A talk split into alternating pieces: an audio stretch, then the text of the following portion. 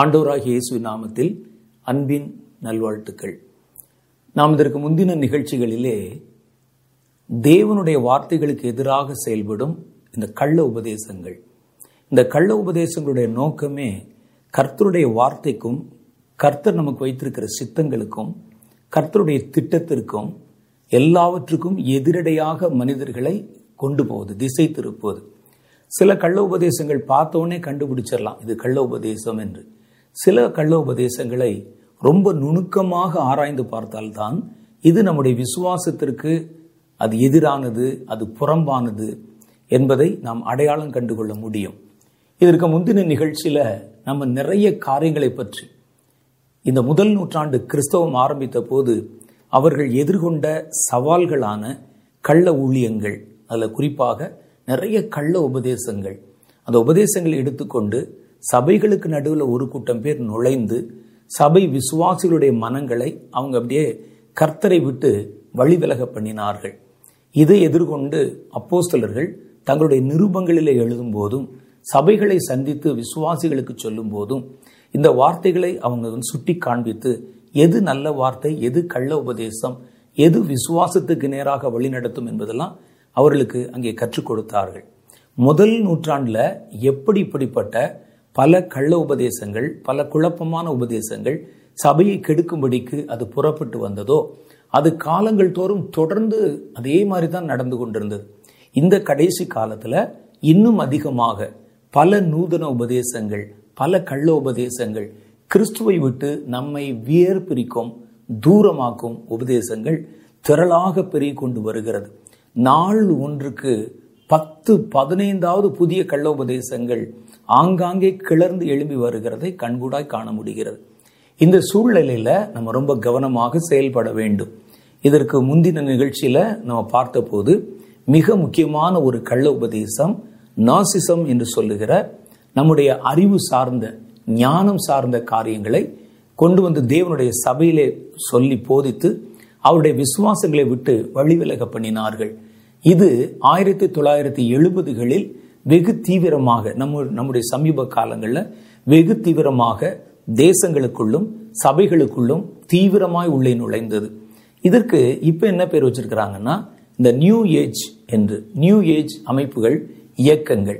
இந்த நியூ ஏஜுக்கு காரியங்கள் கிரியைகள் சபைகளுக்குள்ளே தீவிரமாக நுழைய ஆரம்பிச்சு பல தேசங்கள்ல இதை பின்பற்றுவது நாகரிகம் என்பதை போல ஒரு எண்ணம் ஜனங்களுக்குள்ளே விதைக்கப்பட்டது. இன்னைக்கு நீங்க பார்த்தீங்கன்னா பல கிறிஸ்தவ சபைகளுக்குள்ளே இந்த நியூ ஏஜ் கருத்துக்களை கொள்கைகளை ஆதரிக்கிறவர்கள் பற்றி கொண்டிருக்கிறவர்கள் நிறைய இருக்கிறாங்க.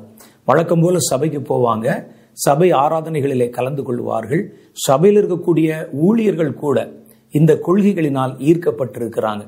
இந்த கொள்கைகளை உபதேசிப்பாங்க பேசுவாங்க. இந்த கொள்கைகள் என்ன என்பதை நம்ம வெகு தெளிவாக தெரிந்து கொள்ளணும். இது சாத்தானுடைய மிக நுணுக்கமான ஒரு தந்திரம். இதை நீங்கள் நல்லா நுணுகி ஆராய்ந்து பார்த்தா தான் அவர்கள் சொல்லுவது எத்தனை தப்பான காரியம் என்பதை நம்மால் அறிந்து கொள்ள இயலும்.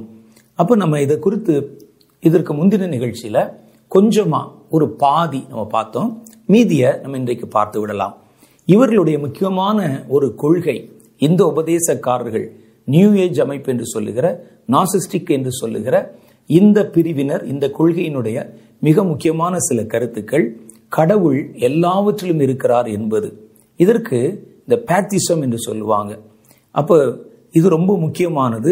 எல்லாவற்றிலும் கடவுள் இருக்கிறார் என்றால் சாத்தானில் கூட கடவுளுடைய தன்மைகள் இருக்கிறது. கடவுளிலே கூட சாத்தானுடைய தன்மைகள் இருக்கிறது என்பது இவர்களுடைய பிரதானமான ஒரு உபதேசம். எல்லாமே ஒன்றில் தான் போய் அது முடிகிறது. இதற்கு பேரு இந்த மோனிசம் என்பது. மூணாவது காரியம் மனிதன் தான் இறைவன் கடவுள் மனிதன் முயன்றால் ஒரு கடவுளாகி விடலாம். அப்படி முயன்று உயர்நிலை அடைந்தவர்கள் தான் இன்றைக்கு மனிதர்களுக்கு நடுவிலே கடவுளர்கள் என்று சொல்லப்படுறாங்க. இயேசுவும் அப்படிப்பட்டவர்களில் ஒருவர் தான் என்பது இவர்களுடைய அபிப்பிராயம். எல்லா மனுஷனுக்குள்ளும் கடவுளுடைய தன்மை இருக்கு. சிலர் அதை முயற்சி செய்து அந்த தன்மையை வளர்த்து கொண்டு வெளியே கொண்டு வந்து விடுகிறார்கள். அப்படி கொண்டு வந்தவங்க உயர்ந்த நிலை அடைந்து கடவுள் என்று ஆகிவிடுகிறார்கள். இயேசு அப்படித்தான் இந்த உலகத்தில் மனிதன் போல பிறந்து மனிதர்களைப் போல வாழ்ந்து ஆனால் தனக்குள் இருக்கிற கடவுள் தன்மையை வளர்த்து கொண்டதுனால அவர் இன்றைக்கு ஒரு கடவுள் என்ற ஸ்தானத்தில் வைத்து அவர் ஆராதிக்கப்படுகிறார் என்பது இவர்களுடைய ஒரு கொள்கை தத்துவம். இது மாதிரி யாரு நினைச்சாலும் முயன்றாலும் அந்த எல்லையை நாம் அடைந்து விடலாம் என்று அவர்கள் ரொம்ப தீர்மானமாக நம்புகிறார்கள். நாலாவது காரியம் ஒருவனுக்கு கிடைக்கும் அனுபவங்கள் தான் உண்மை. அங்க படிச்சேன் இங்க படிச்சேன் அவர் சொன்னார் இவர் சொன்னார் என்பதெல்லாம் நம்ம வந்து அதை ஒத்துக்கொள்ளக்கூடாது. உங்களுக்கு கிடைச்ச அனுபவம் தான் உண்மை. எதை அனுபவிக்கிறீர்களோ எதை பார்க்கிறீர்களோ அதை நம்புங்கள் என்று அவங்க சொல்றாங்க. ஆனால் கர்த்தருடைய வேதம் சொல்லுது நம்பிக்கை என்பதும் விசுவாசம் என்பதும் காணக்கூடாத காரியங்கள் மேல் வைக்கிற நம்பிக்கைக்கு பேர் தான் விசுவாசம் சொல்லுது. அப்ப அடுத்த காரியம் ஐந்தாவதாக இவர்கள் சொல்வது மனம்தான் நிதரிசனங்களை உருவாக்குகிறது. நிதரிசனம் என்றால் இந்த உண்மையான காரியங்கள். மனசுல இருந்து தான் உண்மையான காரியங்கள் நிதரிசனங்கள் உருவாக்கப்படுவது என்பது அவருடைய தத்துவம். அடுத்த காரியம் ஆறாவதாக சொல்லப்படுவது பாவம் என்று எதுவும் இல்லை. ஒரு மனிதன் தன்னுடைய சுய விருப்பத்தின்படி அவன் எப்படியும் ஜீவிக்கலாம். பாவம் என்று சொல்லி சில காரியங்களை வகையறை செய்வதும் வரையறை செய்வதும் வந்து அது இயற்கைக்கு புறம்பான ஒரு காரியம். பிறனுக்கு தொல்லை தராம நாம் நம்மட்டில் அனுபவித்துக் கொள்கிற எந்த மாம்ச இச்சைகளும் அது பாவம் என்ற கணக்கில் வராது என்பது இவர்களுடைய தீர்மானமான உபதேசம். ஏழாவது காரியமாக நியூ ஏஜ் தத்துவம் சொல்லுகிறது அவர்கள் எந்த தீமைகளை நம்புவதில்லை எதையும் தீமை என்று சொல்லுவதில்லை. அவர்கள் மனிதன் பாவத்தினால்தான் தேவனை விட்டு விலகி இருக்கிறான் பிரிந்திருக்கிறான் என்பதை நம்புவதும் இல்லை ஏற்றுக்கொள்வதும் இல்லை மாறாக மனிதன் தனக்குள் இருக்கும் தெய்வீகத்தை மறந்திருக்கிறான். அதை மறுபடி நினைப்பு வைத்து அவர்களை அந்த உபயோகத்துக்குள்ளே அந்த தெய்வீகத்தன்மை கொண்டு வந்தா அவன் கடவுள் போல மாறிவிடுகிறான். இதற்கு யோகா போன்ற முறைகள் தியான வழிமுறைகள் இன்னும் வந்து மந்திரங்கள் அப்புறம் தன்னுடைய சாப்பாடு உணவு வகைகள் போன்ற பல காரியங்களை அவர்கள் கடைபிடிப்பதன் மூலம் தனக்குள் உறங்கிக் கொண்டிருக்கும் தெய்வீக தன்மையை உயிர் பெற வைத்து விடலாம் என்பது இவர்களுடைய கொள்கை உபதேசங்களில் ஒன்று. எட்டாவதாக அவங்களுடைய காரியம் மாம்சத்தின் விருப்பம் எதுவும் பாவம் அல்ல. மாம்சம் விரும்புகிற எதுவும் நீங்க வந்து குடிக்கணும்னு நினைச்சா பாவம் இல்லை. விபச்சாரம் பண்ண நினைச்சா அது பாவம் இல்லை. உங்கள் மாம்சத்தை திருப்திப்படுத்துவதற்கு நீங்கள் செய்து கொள்கிற அனுபவிக்கிற எந்த இன்பங்களும் சிற்றின்பங்களும் அது பாவம் இல்லை. பிறனை காயப்படுத்துகிற பிறனை அவமதிக்கிற அல்லது பிறனுக்கு துரோகம் செய்கிற காரியம்தான் பாவம். மற்றபடி பாவம் சொன்ன மாம்சத்தின் விருப்பம் எதுவும் தப்பில்லை அது பாவம் இல்லை. மாம்சத்தின் விருப்பங்களை நிறைவேற்றாமல் மறுப்பதுதான் பாவம். அது ஒரு பெரிய தவறு என்று போதிக்கிறாங்க. மனுஷனுக்கு இயல்பாக தோன்றுகிற சில காரியங்கள் அதெல்லாம் தப்பு கிடையாது பாவம் கிடையாது. மாம்சம் எதை இச்சிக்கிறதோ அதை நீங்கள் அனுபவித்து விடுங்கள். அதில் எந்த தவறும் இல்லை. அது வந்து இயற்கையானது. ஒரு மனிதனுக்கு எப்படி அந்த குறிப்பிட்ட நேரத்தில் சாப்பிடணும்னு சொல்லி பசி உணர்ச்சி தோன்றுகிறதோ நீர் அருந்த வேண்டும் என்கிற அந்த தாக உணர்ச்சி தோன்றுகிறதோ அதே மாதிரி தான் மற்ற இன்பங்களை அனுபவிக்க வேண்டும் என்கிற உணர்வுகள் உண்டாகின்றன. இது இயற்கைக்கு உட்பட்டது. இதை கட்டுப்படுத்துறதுதான் தப்பு. இதை அனுபவிப்பதிலே எந்த தவறும் இல்லை. அப்போ பாவம் என்று சொல்லி தப்பான பல காரியங்களை ஜனங்களுக்குள்ளே இந்த கிறிஸ்தவர்கள் அல்லது மற்ற மதத்தார்கள் கற்பிக்கிறாங்க. அது தவறு என்று சொல்லுவது தான் இவருடைய தத்துவத்தின் மிக முக்கியமானது. இந்த கருத்தை பற்றி பேசினா என்ன நடக்கும் அப்படின்னு உங்களுக்கு தெரியும். எல்லா மனிதர்களும் இந்த கருத்தினால ஈர்க்கப்பட்டு கூட்டம் கூட்டமாக அதை பின்பற்ற ஆரம்பிச்சிருவாங்க. நீங்கள் சபைக்கு வந்தால் போதும் ஆராதனையில கலந்து கொண்டா போதும். மற்றபடி உங்களுடைய இருதயம் எதை விரும்புகிறதோ அதை நீங்கள் தாராளமாக அனுபவிக்கலாம். அதுல எந்த தடையும் இல்லை. இருதயம் ஒருவேளை ஒரு காரியத்தை விரும்புவதை அனுபவியாமல் நீங்கள் விட்டு விடுவதுதான் தப்பு அப்படின்னு சொன்னா சர்ச்சில் உட்கார்றதுக்கு இடம் இருக்காது. அந்த செய்தியை கேட்பதற்கு கூட்டங்கள் திரளாய் கடந்து வரும். அப்படிப்பட்ட இயக்கங்கள் அப்படிப்பட்ட அமைப்புகளை தேடி லட்சக்கணக்கிலே மக்கள் திரண்டு போவாங்க. இந்த நியூ ஏஜ் கொள்கைகள் என்பது கிறிஸ்டியானிட்டிக்குள்ள மாத்திரம் பல மதங்களுக்குள்ளும் ஊடுருவி இருக்கிறதை பார்க்கிறோம். சமீப காலங்களில் நீங்க பாத்தீங்கன்னா பல இடங்களில் ஆசிரமங்கள் அமைத்து பல்வேறு விதமான மத பிரிவுகளைச் சேர்ந்தவர்கள் ஜனங்களுக்கு சிற்றின்பத்தின் வழியாக ஒரு பேரின்பத்தை அடைவது எப்படி என்பதை கற்றுக் கொடுக்கிறாங்க. அப்படிப்பட்ட இடங்களில் குடி வெறி மது பாவங்கள் விபச்சாரம் போன்றவெல்லாம் தண்ணிப்பட்ட பாடா இருக்கும். உன் மனம் விரும்புவதை நீ அப்படியே செய்து விடலாம் என்று சொல்லுவதுதான் நியூ ஏஜ் அந்த கொள்கை. இது சபைகளுக்குள்ளும் கொஞ்சம் கொஞ்சமா நிறைய இடங்கள்ல பல இடங்கள்ல தீவிரமாக அது வியாபித்து கொண்டிருக்கிறது. அது அந்த காலத்துல இருந்தது இந்த காலத்திலே அப்படி வருது. அப்ப இதுல நம்ம ரொம்ப கவனமா இருக்கணும். வெளிப்படுத்தின விசேஷம் ரெண்டாவது அதிகாரம் பத்தொன்பதாவது வசனத்தில் இந்த தியத்தீரா சபைன்னு ஒரு சபை. அதுல நீங்க பார்த்தீங்கன்னா ரெண்டாவது அதிகாரத்துல அந்த நாட்களில் இருந்த பிரபலமான ஏழு சபை பிரிவுகளுக்கு கர்த்தர் தம்முடைய வார்த்தைகளை ஒரு லிகிதங்களாக ஒரு கடிதங்களாக அனுப்புகிறார். அதில் ஒரு சபைக்கு பேர் தான் இந்த தியத்தீரா என்பது. தியத்தீரா இப்படி தான் ஒரு பெண் ஊழியக்காரி எழும்பி இந்த நூதன உபதேசத்தை ஜனங்களுக்கு கற்பித்து அதன் மூலம் விசுவாசிகளை பாவத்திலே விழ வைத்தாள். விபச்சார பாவம் பண்ணலாம். உன் மாம்சம் விரும்புகிற எதையும் நீங்கள் அனுபவிக்கலாம் என்று சொல்லுகிற இந்த கொள்கை உபதேசம். இதை பற்றி ரெண்டாவது அதிகாரத்தில் சில வசனங்களை நீங்கள் வாசித்தால் பத்தொன்பதிலிருந்து வாசித்தால் அந்த பெண்ணை பற்றியும் தியத்திரா சபையிலே நடைபெற்ற இந்த பாவ காரியங்களை பற்றியும் ஆவியானவர் மிக தெளிவாக நமக்கு எழுதியிருக்கிறார். நான் உங்களுக்கு அந்த வசனத்தை வாசி காமிக்கிறேன் பாருங்க. வெளிப்படுத்தின ரெண்டு பத்தொன்பதுல சொல்றாரு உன் கிரியைகளையும் உன்னுடைய அன்பையும் உன் ஊழியத்தையும் உன் விசுவாசத்தையும் உன்னுடைய நீடிய பொறுமையும் நீ முன்பு செய்த கிரியைகளிலும் பின்பு செய்த கிரியைகள் இருக்கிறதையும் அறிந்திருக்கிறேன் எல்லாம் ரைட்டு தான். உன்னை என் மேல் அன்பு வச்சிருக்கிற நீ எனக்கென்று ஓடி உழைத்து ஊழியம் செய்கிற விசுவாசத்தில் நல்ல நீடிய பொறுமையில் மற்றவர்களுக்கு முன்மாதிரியாக இருக்கிற நீ முன்னால் செஞ்சுட்டு இருந்த ஊழியத்தை விட இப்போ நீ எனக்கென்று செய்கிற ஊழியங்கள் நீ முன்னால் செய்து கொண்டிருந்த ஊழியத்தை விட இப்போ நீ எனக்கென்று செய்கிற ஊழியங்கள் அதிகமாக இருக்கிறது. என் நாமத்திற்காக நீ அதிகமாய் பிரயாசப்படுகிறாய் என்பதை அறிந்திருக்கிறேன்.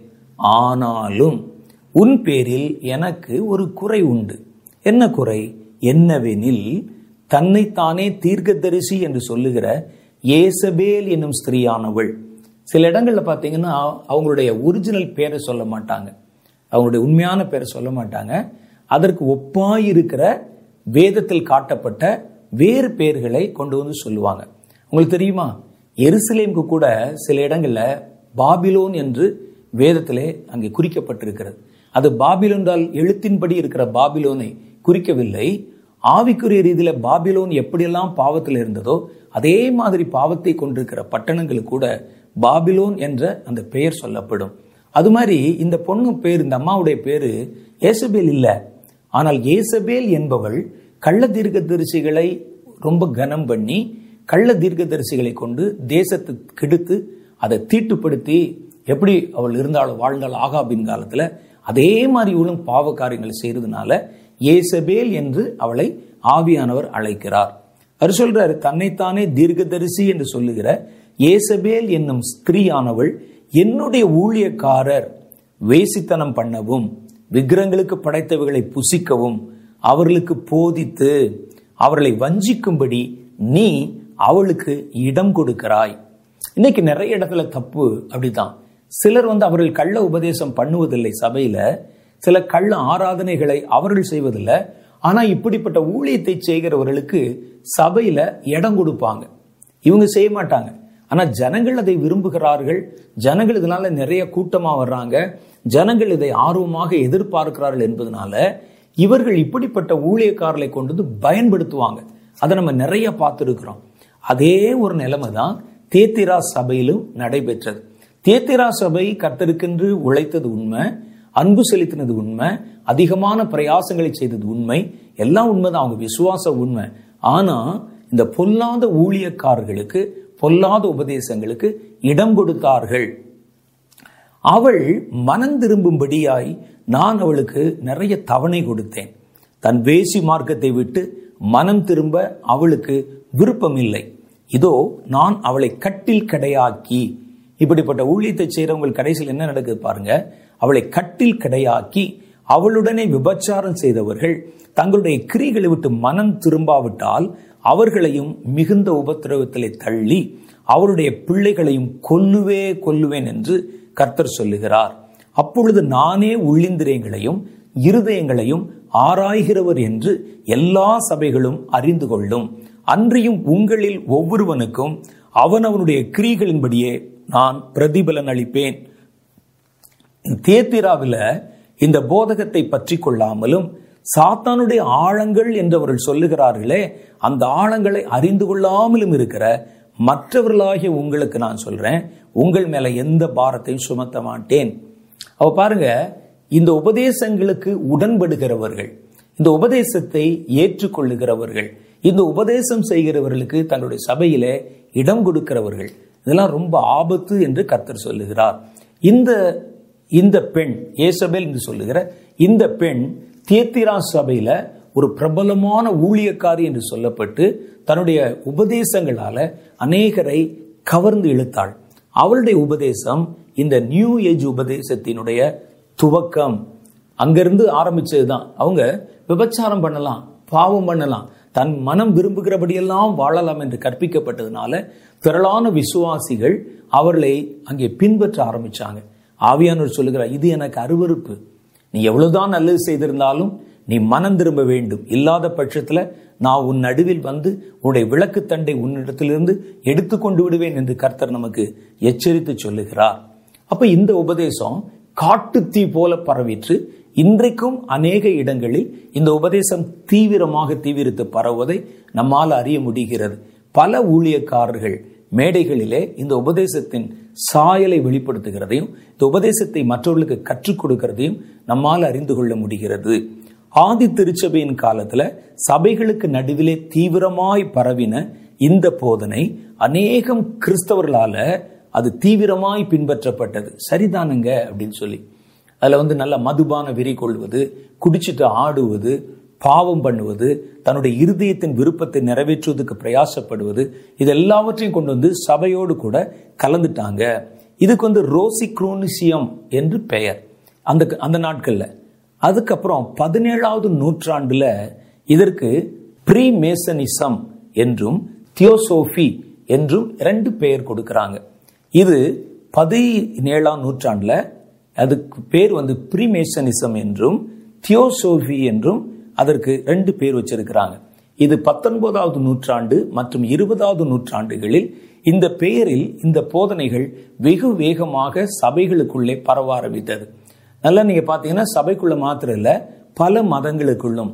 புத்த மதம் ஜைன மதம் அப்புறம் வந்து ஹிந்து மதம் இன்னும் பல மதங்களுக்குள்ளும் இந்த போதனைகள் தீவிரமாக பரவ ஆரம்பித்ததை சரித்திரம் நமக்கு கற்றுக் கொடுக்கிறது. பத்தொன்பதாவது நூற்றாண்டின் துவக்கத்தில் அதாவது ஹெலினா என்பவர் மூலமாக இது மறுபடியும் கிறிஸ்தவர்களுக்கு நடுவிலே பரவச் செய்யப்பட்டது. பத்தொன்பது இருபதுல பத்தொன்பதாவது நூற்றாண்டில் ஹெலினா அப்படின்னு ஒரு பெண் மூலமாக இது மறுபடியும் கிறிஸ்தவர்களுக்கு நடுவிலே பரவச் செய்யப்பட்டது. அந்நாட்களிலே இந்த உபதேசத்தை பின்பற்ற துவங்கிய கிறிஸ்தவர்களின் எண்ணிக்கை நாளுக்கு நாள் பெருகி கொண்டே வந்தது. இந்த உபதேசத்தை வந்து பேசுவாங்க. நல்லா வெளியே ஜனங்களுக்கு வந்து கற்பிப்பாங்க சபையிலே சொல்லுவாங்க. இதை கேட்கறதுக்கு ஒரு பெரிய கூட்டம் போகும். பெரிய கூட்டம் போய் ஜனங்கள் அதை ஏற்றுக்கொண்டு இது நல்லா இருக்குதுன்னு சொல்லி சபைகளிலே அங்கமாக ஆரம்பித்தார்கள். பிறகு சில காலங்கள் இதனுடைய தாக்கம் குறைந்தது. அதுக்கு பிறகு ஆயிரத்தி தொள்ளாயிரத்தி எழுபதாவது ஆண்டில் டேவிட் ஸ்பாங்க்லர் என்பவர் டேவிட் ஸ்பாங்க்லர் என்பவர் ஆயிரத்தி தொள்ளாயிரத்தி எழுபதில் மறக்கப்பட்டு போன இந்த உபதேசத்திற்கு உயிர் கொடுத்து மறுபடியும் அதை சபைகளுக்குள்ளே பரவ வைக்க ஆரம்பித்தார். இந்த உபதேசம் அநேக மத தலைவர்களையும் அரசியல் தலைவர்களையும் கிறிஸ்தவர்களையும் வெகுவாக கவர்ந்து இழுத்ததுனால இது வேக வேகமாக வளர ஆரம்பித்தது. இவங்களுடைய அடிப்படை உபதேசத்துல ஆவிகளை நம்புவாங்க. அந்த ஆவிகள் அது விழுந்து போன ஆவி என்று நம்ம சொன்னா கூட எந்த ஒரு ஆவி நான் ஏற்கனவே சொன்ன மாதிரி உங்களுடைய கொள்கை சாத்தானுடைய குணங்கள் கர்த்தருக்குள்ள இருக்குது. கர்த்தருக்குள்ள இருக்கக்கூடிய தெய்வீக சுபாவம் சாத்தானுக்குள்ள இருக்கிறது என்று நம்புகிற ஒரு கூட்டம். இவங்க என்ன செய்வாங்கன்னா இவங்களுக்கு வந்து இரண்டு ஆவிகள் பிசாசு பேய் என்றெல்லாம் ஒன்றும் இல்லை. எல்லா தூதனுடைய ஆவியும் ஒண்ணுதான். ஆவிகளை நாங்கள் நம்புகிறோம். எல்லாவற்றிலும் நன்மையும் இருக்கிறது எல்லாவற்றிலும் தீமையும் இருக்கிறது. கடவுளிலும் நன்மையும் இருக்கிறது தீமையும் இருக்கிறது. சாத்தான்லேயும் நன்மையும் இருக்கிறது தீமை இருக்கிறது என்பதுதான் இவர்களுடைய உபதேசத்தினுடைய பிரதானமான ஒரு கருத்து. அதனால இவங்க வந்து எந்த ஆவிகளை நம்புவாங்க? ஆவிகளோட நம்ம எப்படி வந்து இடைப்படுவது? ஆவிகளை கொண்டு எப்படி நம்ம நன்மைகளை நம்முடைய வாழ்க்கையில் பெற்றுக்கொள்வது என்பதையும் அவர்கள் அதிக அதிகமாக பிராக்டிஸ் பண்ண ஆரம்பிச்சாங்க. ஆவிகளோட பேசுவது ஆவிகளோட வந்து சில தொடர்புகளை ஏற்படுத்திக் கொள்வது உலகத்தில் நமக்கு கிடைக்கிற நல்ல வாழ்க்கைக்கு ஆவிகளுடைய உழைப்பையும் ஒத்து ஒத்தாசையும் உதவியும் நம்ம எப்படி பெற்றுக்கொள்வது என்பதெல்லாம் கற்பிக்க ஆரம்பிச்சாங்க. ஆயிரத்தி தொள்ளாயிரத்தி எழுபது காலகட்டங்களில் பிசாசின் ஆவிகளோட நேரடியாக பேசுகிற பல வழிமுறைகள் அநேக இடங்களிலே கற்பிக்கப்பட்டது. இந்த ஒய்ஜா போர்டுன்னு சொல்லுவாங்க. அந்த போர்டு வச்சு அதோட சாத்தானோட பேசுவாங்க. இந்த கலாச்சாரம்லாம் எழுபதுகளில் ரொம்ப தீவிரமாய் பற்றி பரவ ஆரம்பித்தது. அப்புறம் ஹோலிஸ்டிக் என்று சொல்லுகிற அமைப்புகளை ஏற்படுத்தி அதன் மூலம் ஆவிகளை கொண்டு ஒரு மனிதனை சுகமாக்குவது ஒரு மனிதனுக்கு அற்புதங்களை செய்வது ஆவிக்குரிய மண்டலத்துக்குள்ளே பிரவேசிக்க பண்ணுவது போன்ற இந்த தீவிர கருத்துக்களை கிறிஸ்தவ மதத்துக்குள்ளே கொண்டு வந்து சேர்த்தாங்க. எல்லா மதத்துக்குள்ளும் அது கொண்டு போகப்பட்டாலும் நமக்கு அதை பற்றி கவலை இல்லை.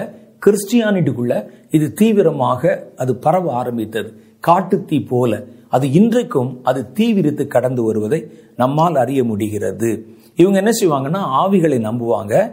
அவைகளுடனே தொடர்பு வைத்துக் கொள்ள அவர்கள் பல காரியங்களை கற்பிப்பாங்க பிராக்டிஸ் பண்ணுவாங்க. அதுக்கப்புறம் மனவியல் என்று சொல்லுகிற சைக்காலஜி மனவியல் காரியங்களில் எண்ணங்களுக்கு முக்கியத்துவம் கொடுத்து அவைகள் வழியாக மாய பிம்பங்களை உருவாக்கி அந்த கற்பனை உலகத்தில் சஞ்சரிக்க வைத்து அதிலே ஒரு இன்பம் அனுபவிப்பது. அதை ஒரு தடவை ஒரு மனிதன் அதற்குள்ளே உள்ள நுழைஞ்சு பழகிட்டா அதற்கு அப்படியே அடிக்ட் ஆகிடுவான் சில மருந்துகள் இருக்கிறது. எல்எஸ்டி போன்ற மருந்துகள் மாத்திரைகள் இந்த போதைப் பொருள்கள். இதனுடைய முக்கியமான காரியம் என்ன செய்யும் தெரியுமா? அந்த மருந்துகளை உபயோகப்படுத்தினால் அது இரவு முழுவதும் உங்களுக்கு மாய தோற்றங்களை உங்களுக்குள்ளே கொண்டு வரும்.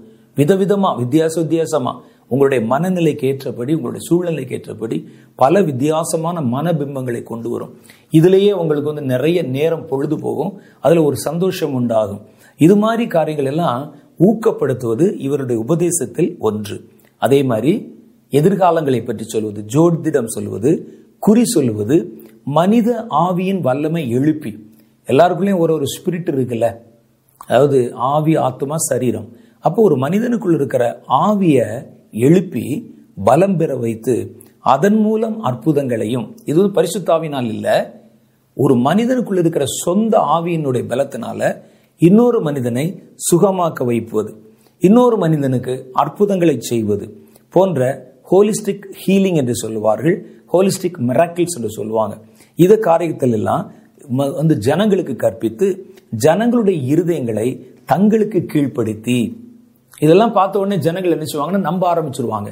கூட்டம் கூட்டமா போய் பல இடங்களில் போய் அப்படியே தங்கிடுவாங்க அவருடைய வாழ்க்கை அவருடைய குடும்பம் எல்லாத்தையும் மறந்து அங்கேயே போய் உட்கார்ந்துருக்கிற பல காரியங்களை நம்மால பார்க்க முடிகிறது. இவையெல்லாம் இவர்கள் செய்கிற போதனையின் அம்சங்கள். இது தீவிரமாக சபைகளுக்குள்ளும் ஊழியங்களுக்குள்ளும் உபதேசமாக கற்பிக்கப்பட்டு ஜனங்களை வெகுவாக ஈர்த்து கொண்டு வருகிறார்கள். இந்த மாதிரி விஷயத்துல நீங்க தான் கவனமா இருக்கணும். இவர்கள் தேவனை தாண்டி வேறு விதமான புதிய அனுபவங்களையும் வேறு விதமான காரியங்களை கற்பித்தால் நீங்க உடனே விழிப்புணர்வு அடைந்து கொள்ளுங்கள். ஏன்னா கிறிஸ்டியானிட்டியை பொறுத்தளவில் இவர்கள் நேரடியாய் காரியங்களை செய்கிறதில்ல அதை வந்து கொஞ்சம் கொஞ்சமாய் உள்ளே பரவ செய்து ஜனங்களை தங்களுக்குள்ளே ஈர்த்து கொள்ளுகிறார்கள். இந்த ஒரு உபதேசம் அந்த நாட்களில் தீவிரமாக பரவிச்சு. அது தியேத்திரா சபையில கூட தீவிரமா இருந்ததாக வேதம் சொல்லுகிறது. அடுத்து அந்த நாட்களில் இருந்த மற்றும் ஒரு கள்ள உபதேசம் ஆதி சபைகளிலே கிறிஸ்தவ சபை. இது வந்து ஒரு எக்ஸ்ட்ரீம். இது ஒரு முனை என்றால் இதற்கு நேர் எதிர்முனையில வேற ஒன்று இருந்தது. அது என்னன்னு கேட்டால் சரீர முயற்சியிலே தேவனை அடைவது. சரீர ஒடுக்கம் சரீர முயற்சியில தேவனை அடையும் உபதேசங்கள். இதற்கு அசட்டிசம் என்று பெயர். அசட்டிசம் என்று இதற்கு பெயர் அந்த நாட்களில். இந்த உபதேசங்கள் சரீர முயற்சியிலே கடவுளை அடைவது. இவங்க என்ன செய்வாங்க? இவர்களோடும் கூட பெரிய போராட்டம். இவன் உள்ள வந்து ஜனங்களுக்குள்ள இந்த வார்த்தைகளை சொல்லி இப்படி இப்படி நம்ம நடந்துக்கிறோம்னு சொல்லி கற்பித்து அவர்களை குழப்பப்படுத்தி ஒரு பக்கம் அவர்கள் தெளிவான ஆரோக்கியமான உபதேசத்தை பேசிக்கொண்டே போக பின்னாலே வந்துருவாங்க இந்த கூட்டம் எல்லாம். இவர்கள் உள்ளே சபைகளுக்குள்ள நுழைந்து இந்த வார்த்தைகளை ரொம்ப கவர்ச்சிகரமா பேசி அதை ரொம்ப லாஜிக்கா பேசி ஜனங்களை நம்ப வைத்து விடுவார்கள்.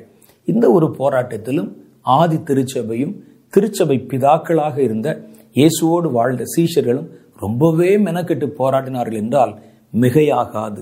சரி இவங்க என்ன செஞ்சாங்க? அசட்டிசம் என்று சொல்லுகிற சரீர முயற்சி உபதேசங்கள். இந்த உபதேசம் என்ன செய்யும்னா இந்த உபதேசம் தங்கள் சரீர முயற்சி மற்றும் மாம்ச கிரியைகளினால் தேவனை அடையலாம் என்று கற்பிக்கிறது. தன்னுடைய சரீரத்தை ஒடுக்குவதன் மூலம் தன் சரீரத்தை மறுப்பதன் மூலம் சரீர முயற்சிகளை செய்வதன் மூலம் அப்படி தலைகீழ் நின்று நாற்பது நாள் ஜெபம் பண்றது அப்படி கையை காலை கட்டிட்டு வந்து இருக்கிறது. ரிஷிகேஷ் அப்படின்னு ஒரு இடம் இருக்குது. அந்த இடத்துல பார்த்தீங்கன்னா நிறைய இந்த முனிவர்கள் இருப்பாங்க. ரிஷிகேஷ் என்றாலே ரிஷிகள் அதிகமாக வாழ்கிற ஒரு ஒரு பெரிய வனாந்திரமான ஒரு பகுதி. சாது சுந்தர் சிங் அவர்கள் ஒருமுறை தன்னுடைய வாழ்க்கையில அந்த இடத்துக்குள்ள போக நேரிட்ட போது பல துறவிகளை கண்டு ஆச்சரியம் அடைந்தார்.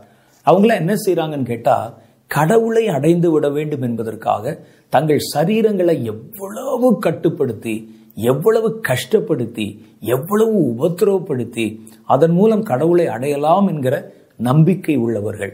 அதுல அவர் சொல்றார் நீ அவருடைய புஸ்தத்துல படிச்சு பார்த்தா அவர் சொல்றார் நான் உள்ளே ரிஷிகேஷ் என்ற இடத்துல போய் கடந்து பார்த்த போது ரொம்ப ஆச்சரியம் இருந்தது. ஒரு ஒரு வயதான ஒரு பெரியவர் ஒரு துறவி காடிய மீசையெல்லாம் வயிறு வரைக்கும் வந்து வளர்ந்து தொங்குகிறது. ஒத்த காலில் நின்று கொண்டிருக்கிறார். ஒரு கையை இப்படி மேலே நோக்கி உயர்த்தி வைத்திருக்கிறார். அப்போ நான் கேட்டேன் ஏங்க இவ்வளவு நேரம் இப்படி நிற்கிறீங்கன்னு கேட்டேன். இவ்வளவு நேரம் அல்ல நான் கிட்டத்தட்ட இருபத்தைந்து வருடமாக இதே நிலைமையில நின்று கொண்டிருக்கிறேன். ஏன் உங்கள் கை காலெல்லாம் வலிக்காதா? மடக்க முடியாதா அப்படின்னு கேட்டால் அவர் சொன்னார் கை கால் வலிச்சாலும் இப்போ நான் நினச்சா என் காலை மடக்க முடியாது கையை நிமிர்த்த முடியாது. அவைகள் எல்லாம் அப்படி நின்று விட்டது. நான் கடவுளை அடைய வேண்டும் என்பதற்காக இவ்வளோ கஷ்டமாக கடுந்தவம் ஏற்றுகிறேன். என் சரீரத்தை இவ்வளோ தூரம் துன்பப்படுத்தி உபத்திரவப்படுத்தி சரீர முயற்சியின் வழியாக இறைவனை அடைந்து விடலாம் என்கிற நம்பிக்கை எனக்குள் இருக்கிறது என்று அவர் சொல்றார். அதுக்கப்புறம் தாண்டி இன்னும் கொஞ்சம் தள்ளி போனால் வேறொரு மனிதர் தன்னுடைய முடி இருக்கு பாருங்க. அந்த முடியை கட்டி ஒரு மரக்கிளையில கட்டி அந்தரத்தில் தொங்கின மாதிரி இந்த பத்மாசனம் என்ற அந்த அமைப்புல அப்படியே நிக்கிற மாதிரி மரத்துல அந்தரங்கத்தில் தொங்கி ஜெபம் பண்ணி கொண்டிருக்கிறார். ஏதோ தியானத்துல. அவரை எழுப்பி அவரிடத்துல பேசினா அவர் சொல்லுகிறார் நான் பத்து வருஷமா அப்படி தொங்கி கொண்டிருக்கிறேன். கடவுளை பார்க்கணும் கடவுளை அறிய வேண்டும் என்று. அப்படின்னு சொல்றார். இந்த மாதிரி நிறைய துறவிகளை பற்றின செய்தியை அங்கே அவர் எழுதியிருக்கிறார். இவங்களும் இந்த மாதிரி சரீர முயற்சியிலே தங்கள் சரீரத்தை கஷ்டப்படுத்துவதன் மூலம் காயப்படுத்துவதன் மூலம் கடவுளை திருப்திப்படுத்தலாம் கடவுளை அடையலாம் என்ற கருத்து எல்லா மதங்களுக்குள்ளும் இருக்கிறது. கிறிஸ்தவ மதத்திலும் இது நிறைய வழி வழியாய் அது பரவி கொண்டு வந்தது அந்த நாட்கள்ல. இந்த உபதேசம் சரீர முயற்சியினாலும் மாம்ச கிரிகளினாலும் கடவுளை அடையலாம். ஒருவன் சரீர முயற்சியிலே கடவுளை அடைந்து விட்டால் சிலுவைக்கும் சிலுவையில் சிந்தின ரத்தத்திற்கும் வேலை இல்லை. இயேசு தன்னுடைய வார்த்தையில சொல்லும்போது சொல்றாரு என்னால் அல்லாமல் என் பிதாவிடத்தில் ஒருவன் வரான். நீங்களே உங்க சரீர முயற்சியில முயற்சித்தெல்லாம் கடவுளிடத்துல யாரும் போக முடியாது. தேவனை சேர்வதற்கு ஒரே வழி கிறிஸ்து தான். அதனால்தான் அவர் ஆணித்தரமாக சொன்னார் நானே வழி என்று. அப்போ அவர் மூலமாக அவர் வழியா தான் நீங்கள் போகணும் ஒழிய சரீரத்தை கஷ்டப்படுத்தி ஒடுக்குவதன் மூலம் கடவுளை தேடலாம் என்று நினைப்பது தவறான ஒரு காரியம். அப்ப இதுல சரீரத்தை வருத்தி கொள்வாங்க தண்டித்துக் கொள்வார்கள். நீங்க முதல் நூற்றாண்டுல அதுக்கு பிறகு இரண்டாவது நூற்றாண்டுல பாத்தீங்கன்னா சில முக்கியமான சில மனிதர்கள் அவர்களுக்கு சில சபை இந்த புனிதர்கள் என்று வந்து பட்டம் கொடுத்து வச்சிருக்கிறாங்க. அவருடைய சில பெயர்களை நான் சொல்ல விரும்பல. அவங்களாம் பெரிய புனிதர்கள் சொல்லுவாங்க. அவங்களுடைய சரித்திரத்தை புஸ்தகங்களை நீங்கள் எடுத்து வாசித்து பார்ப்பீர்களானால் அவர்கள் தங்களுடைய அறைகளிலே கடவுளை தேடுவதற்காக தேவனை தேடுவதற்காக கீழே நெருப்பில் போட்டு எடுத்த அந்த உப்பு அப்புறம் கற்கள் போன்றவைகள் அந்த அறையில் அப்படி பரப்பி அதில் முழங்கால் படியிட்டு அப்படியே மணிக்கணக்காக கைகளை உயர்த்தி கொண்டு காத்திருப்பாங்க. இன்னும் ஒரு மனிதன் அதற்கென்றே சில மனிதர்களை ஏற்படுத்தி அவங்க கையில் வந்து பெரிய பெரிய களிகள் கட்டைகள் அப்புறம் வந்து சவுக்கு போன்றவைகளை கொடுத்து தன்னை அடிக்கும்படி சொல்லுவார். ஒரு நாளைக்கு பத்து தடவை பதினஞ்சு தடவை அடிக்கணும். உடம்பெல்லாம் ரணமாகி வீங்கி இருக்கும். இதன் மூலம் கடவுளை அடையலாம் என்ற ஒரு நம்பிக்கை கொண்டிருந்தாங்க. இது அங்க மாத்திரம் இல்லை எல்லா பல மதங்களிலே இப்படிப்பட்ட பழக்கங்கள் தீவிரமாக உள்ளே போனது. இதெல்லாம் எங்கிருந்து வருதுன்னா கானானியர்களுடைய பாரம்பரியத்திலிருந்து வந்ததுதான் சரீர முயற்சியின் மூலம் சரீரத்தை வருத்தி கொள்வதன் மூலம் தண்டிப்பதன் மூலம் கடவுளை அடையலாம் என்பது. இதை பற்றி இன்னும் நம்ம விளக்கமா பேசலாம். அடுத்த ஒரு நிகழ்ச்சியிலே. அது வரைக்கும் கர்த்தர் உங்களை ஆசிர்வதிக்கும்படிக்கு கர்த்தருடைய பாதத்தில் உங்களுக்காக நான் ஜெபித்துக் கொள்கிறேன். நன்றி வணக்கம்.